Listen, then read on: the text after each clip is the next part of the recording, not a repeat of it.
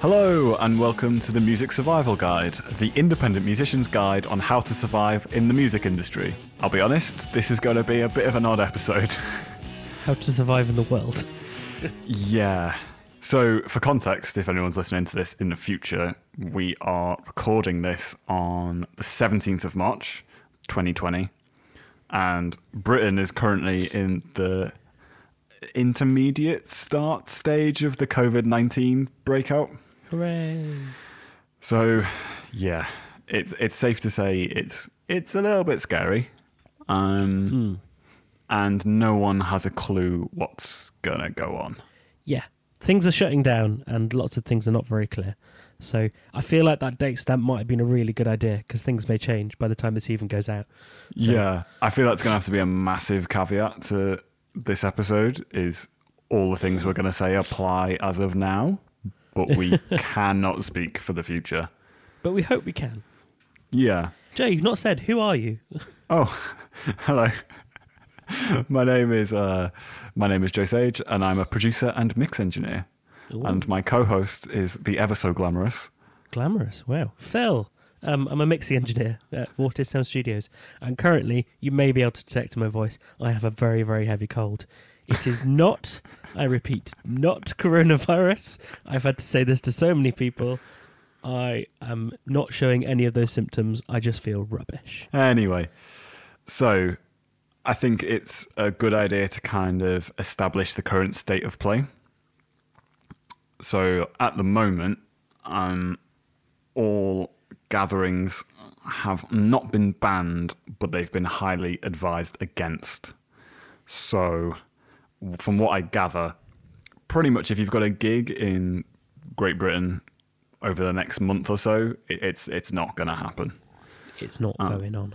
there are there are a few bands trying to push through before an official ban happens, and I'd be somewhat worried for their attendance because we're basically being told to avoid anything like that. Um, It's all a bit sketchy.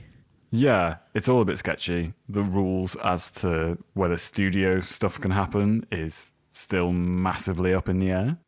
I think there's a lot of um, insecurity, I guess, uh, because a lot of bands I've I've seen all over social media bands saying, you know, our main source of income is our gigging, and that has just gone. So what do we do? So I guess Joe and I want to chat about things that you could do to use your time wisely, um, because if especially if everyone starts self isolating, then you're probably going to have a lot of time to fill. Mm. Yeah, cool. Right. So, do you want to kick us off, Phil? Yeah.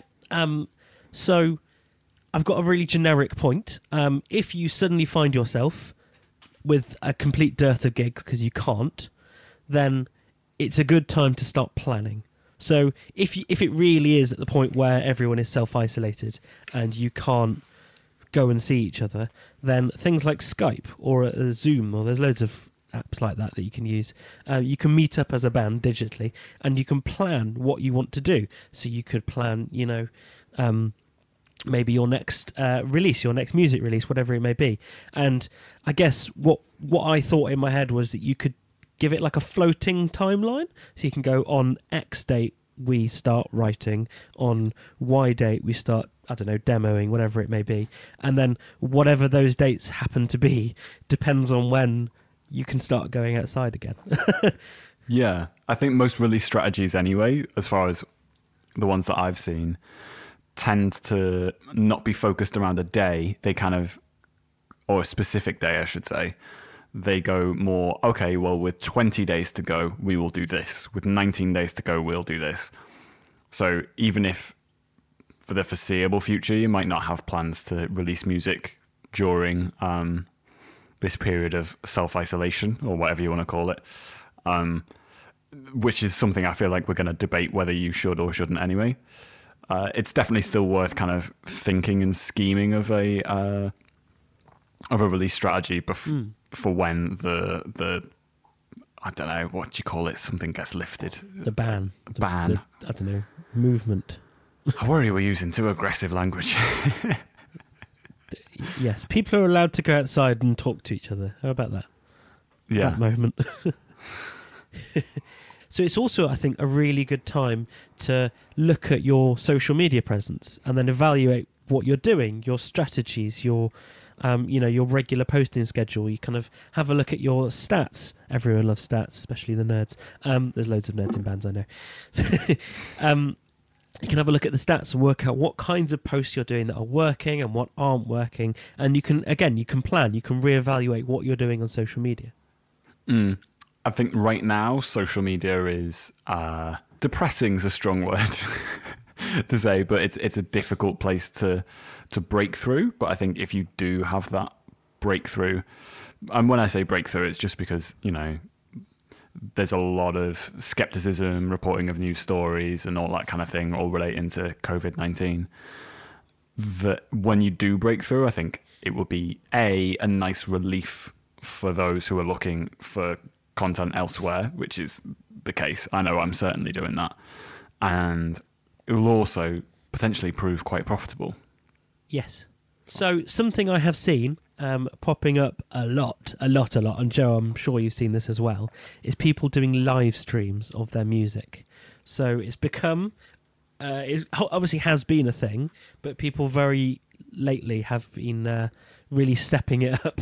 Um, so there's a band uh, that I know who they were going to have an album release um, gig that has been cancelled, and they obviously wanted to have something to to kind of throw themselves out there.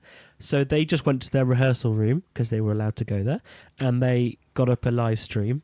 Uh, I think it was on Facebook, and they just live streamed a whole gig that was like an hour, hour and a half, I think, something like that. And loads of people watched it, and loads of people commented on it, and it raised their profile.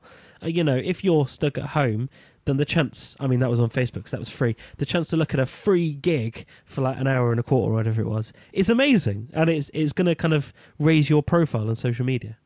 I totally agree with that. Even you could even break it down to just an acoustic gig if you can't get into a rehearsal room. Say a suggestion I'd have is say if you've got 10 songs in your set, do a live stream and one a day. So mm. you've hmm. just kind of consistently got content out there rather than kind of doing one. It's a way of not using all your ammunition in one go. That's that's a better phrase. so I've seen um, on a similar kind of note, I've seen a band who are doing their acoustic live streams. They're doing one a week. I think it's on Fridays, and they're they're throwing in covers and all sorts. And it's just an acoustic little set, so they they can really kind of do quite. I don't want to say last minute planning, but you know it it can because it's stripped down. When you're learning these songs, it's going to be much quicker. Um, uh, something I want to raise everyone's attention to that's on a sort of bigger level of live streaming. There's an American uh, there's an American band called uh, Code Orange, um, who are I don't really know how to describe them. Um, any description I can use is probably going to be wrong. Some kind of hardcore metal band, and so they had a gig scheduled at a big, big old fifteen hundred seat venue place um, that got cancelled. And they decided to use the opportunity. So they literally went there and filmed the whole gig, like professional six camera setup, live streamed it on Twitch. And then people could donate um, from through Twitch, which is I understand was very profitable for them. Um, now that's that's obviously an extreme. uh, start I if if you're thinking about this for the first time, I'd say start off on Facebook because that's quite a easy place to start a stream and see what it's like. Mm. I think the key thing is to just, and I hate the buzzword, but keep on making content and try and do something that separates you from the rest. So I'm aware that there's quite a lot of COVID 19 memes, and you see the same two or three cropping up. Uh, I've started skipping over them now. I don't pay any yep. attention to them. I feel like people are starting to get fed up of that kind of stuff now. So trying to make something that will allow you to stand out and let your fans know that you're you're still there and that you're still active. You might not be able to perform live, mm. but you still want to provide something for them. Hundred percent. I think um, having oh, it sounds really cheesy to say really positive content um, at the moment is actually going to be really beneficial to you because as Joe was saying, a lot of the news is incredibly negative. It's sort of scare stories. There's memes on it. There's all sorts. Um, and if you can come sort of in the middle of someone's feed of wherever you're on, um, whatever social media you're on, and you have something positive or something funny or something just entertaining, whatever it may be, um, then that's going to capture attention at the moment. Yeah. I think on that subject, it kind of raises the question of should you release new music if you've got a release planned for you know this t- mid March to any time through April. It raises the question: Do you release your music? I don't know. I don't know because you can't gig to support it in quite the same way, but with you'd have more time to spend on your social media presence and promoting it that way. Yeah. Like we mentioned at the top, the caveat is that we simply don't know the answers in this situation. It's it's new to everyone. Yeah. So we can only kind of make educated guesses. There are obvious downsides in releasing music now in that it's very, very difficult to break through the news stories. But then on the positive side, it, is also something entirely different.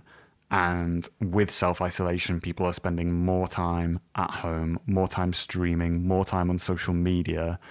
That if you do manage to break through, then you could have a large degree of success. Yeah, hundred percent. And whatever you do, don't write a coronavirus novelty song. No. I've, I've seen them. I've, I've I'm not I'm not in no. Yeah, I think it's one thing to bear in mind with this is again because it's unprecedented is that your posts on social media obviously will live on, especially if you are a bigger band, screenshots happen. I would just say have no regrets in what you're posting. You could come back to look at something that that won't look great Yeah, the rule I'd have is if you're questioning whether you should post it or not, I'd say don't post it. pretty much. I mean, just think back. I mean, I'm of the age where when I was a younger teenager, I had social media. It was, uh, I think it was MySpace and Bebo back then. Um, now, I, I luckily for me, those accounts are long deleted. But if I was to look back at those, I could almost guarantee that nearly everything I posted would now be cringeworthy. Um, Mm. and if you're a band, hopefully with some longevity, as Joe says, those things can be screenshotted and saved, and then they can come back to haunt you. And that is not what you want. Yeah, I think cringeworthy would be the least of your worries. That's very true. I think it would be potentially insensitive if things were to escalate. Um, and there, there is just that issue of, with it being unprecedented, no one quite knows what this is going to be. So, I'd, yeah, I'd, I'd avoid, I'd avoid anything controversial at all costs, That's even if it gets you to break through the noise or whatever. That's usually a good idea. Avoid Yeah, being deeply controversial. So another thing that you could use your time wisely to do um, is to write and demo and record music. So if you have a little home studio setup, whatever it may be, however big, however small, you have time um, to, as I say, write and demo stuff and record stuff and work it out. And if you are happy with your home studio setup and you get a ch- chance to record your whole band, then people like Joe and myself would love to mix you. Um, and we, at the moment, have time, especially if we're stuck indoors. yeah. I want to be really conscious that we're not making this an advertisement. True. it, uh, that I feel would be insensitive. Um, but I think is it Bear Grylls that adapt and survive meme that I keep on saying that is key in this situation. So if you do have a home recording setup or like an interface or some kind, maybe you track drums live, but maybe you might want to do like a release where you program drums and do that kind of thing. I think just adapting to a situation and doing something rather than nothing is important. Something is always better than nothing, even if it's a demo and it doesn't go anywhere. You've tried. You've you've tried something and seen if it works. Yeah, no one's. I don't think anyone's going to have a go at you and say, "Oh, this isn't the same standard of whatever." I feel like if you go, oh, "Okay, well, this is our isolation demos EP," then I think you've got enough context there for people to understand the circumstances in which you made it. I could imagine someone releasing something called Isolation Demos EP. Yeah, I think I might. Oh, on the similar vein, though, this is a good opportunity to do lots of writing. So, making as many demos as possible. We did a thing on how to how to make demos in your in your home and different ways you can do it. If you've got a setup similar to mine and Phil's, where you've got loads of recording equipment and mics, then by all means, go to town, make a song, send it to a mixing engineer. You've got a release. Boom. If you haven't, then just adapt and survive to what you have got. So if you've got a phone, make phone memos, send it to your band, ask for their opinions on it. This could be a productive time period. Making the best of a bad situation is a phrase that comes to mind. Hundred percent.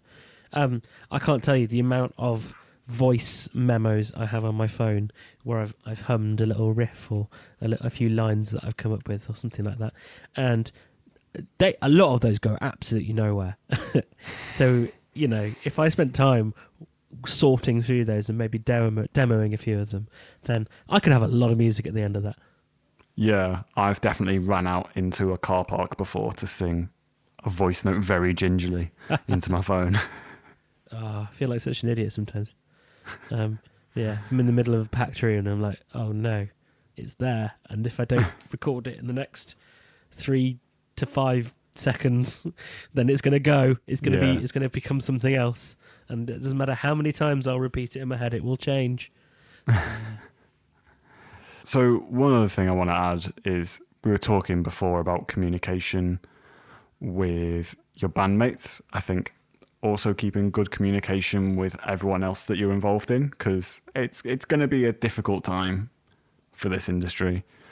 So, whether that be speaking to promoters, asking about gigs, speaking to mix engineers, recording studios if you had recording time, uh, anyone involved really. And I think the important thing is to give everyone a bit of slack and patience. It's no one's fault in this, Yeah. and to feel angry with those people is isn't isn't going to help the situation, and it only makes it worse for them. We're all at the mercy of shifting advice and, and thoughts and bands and things. So no one can necessarily know with certainty what's going to happen on a given day, unfortunately. Um, makes planning very hard. Yeah. So, like we said there, it's a case of having patience, I think, and and understanding, giving people a little bit more leeway than you normally would. I think is really really important. Be nice to each other. Or Be nice. Or that could be our podcast catchphrase for for the time being. Be nice. or else.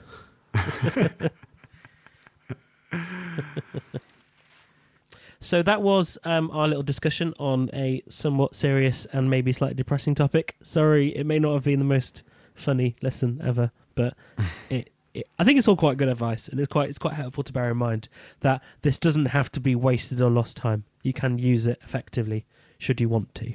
Yeah. I'd also extend it to if you are listening to this in the near future, and I feel like it's something we need to put on our Facebook and Instagram. If you have any questions about what's currently going on, or you feel like you need advice on it, like me and Phil will happily try and help you out. Yeah, We, obviously, we can't make any guarantees because it's difficult, but w- what we can do is at least try and discuss it and help you make an, an educated choice. I feel that's probably the best way of, of going Yeah. about it. True, true, in, true enough. Mm. And hopefully, by the time we record our next episode, it'll be a lot more cheery. Yeah, we'll have a cheerier topic. Have faith. Have faith. so, this is the part where we usually say, here's our featured band of the week. But me and Phil were having a discussion off mic, and we basically thought who who would want their music featured on on this show, the what, what we've dubbed the Corona episode. um, I don't feel like it's fair to associate any band with that No, at the moment. So yeah, when when we do a more optimistic topic and when we're back to normal, I feel like we'll we'll start the feature again. yeah, into the positive future. So until next time, uh, stay safe, stay healthy, Stay positive. stay positive, and we'll see you on the other side. Ciao. Bye bye.